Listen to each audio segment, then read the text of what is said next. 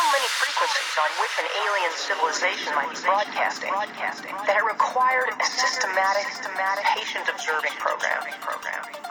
Argus had been in full operation for more than four years.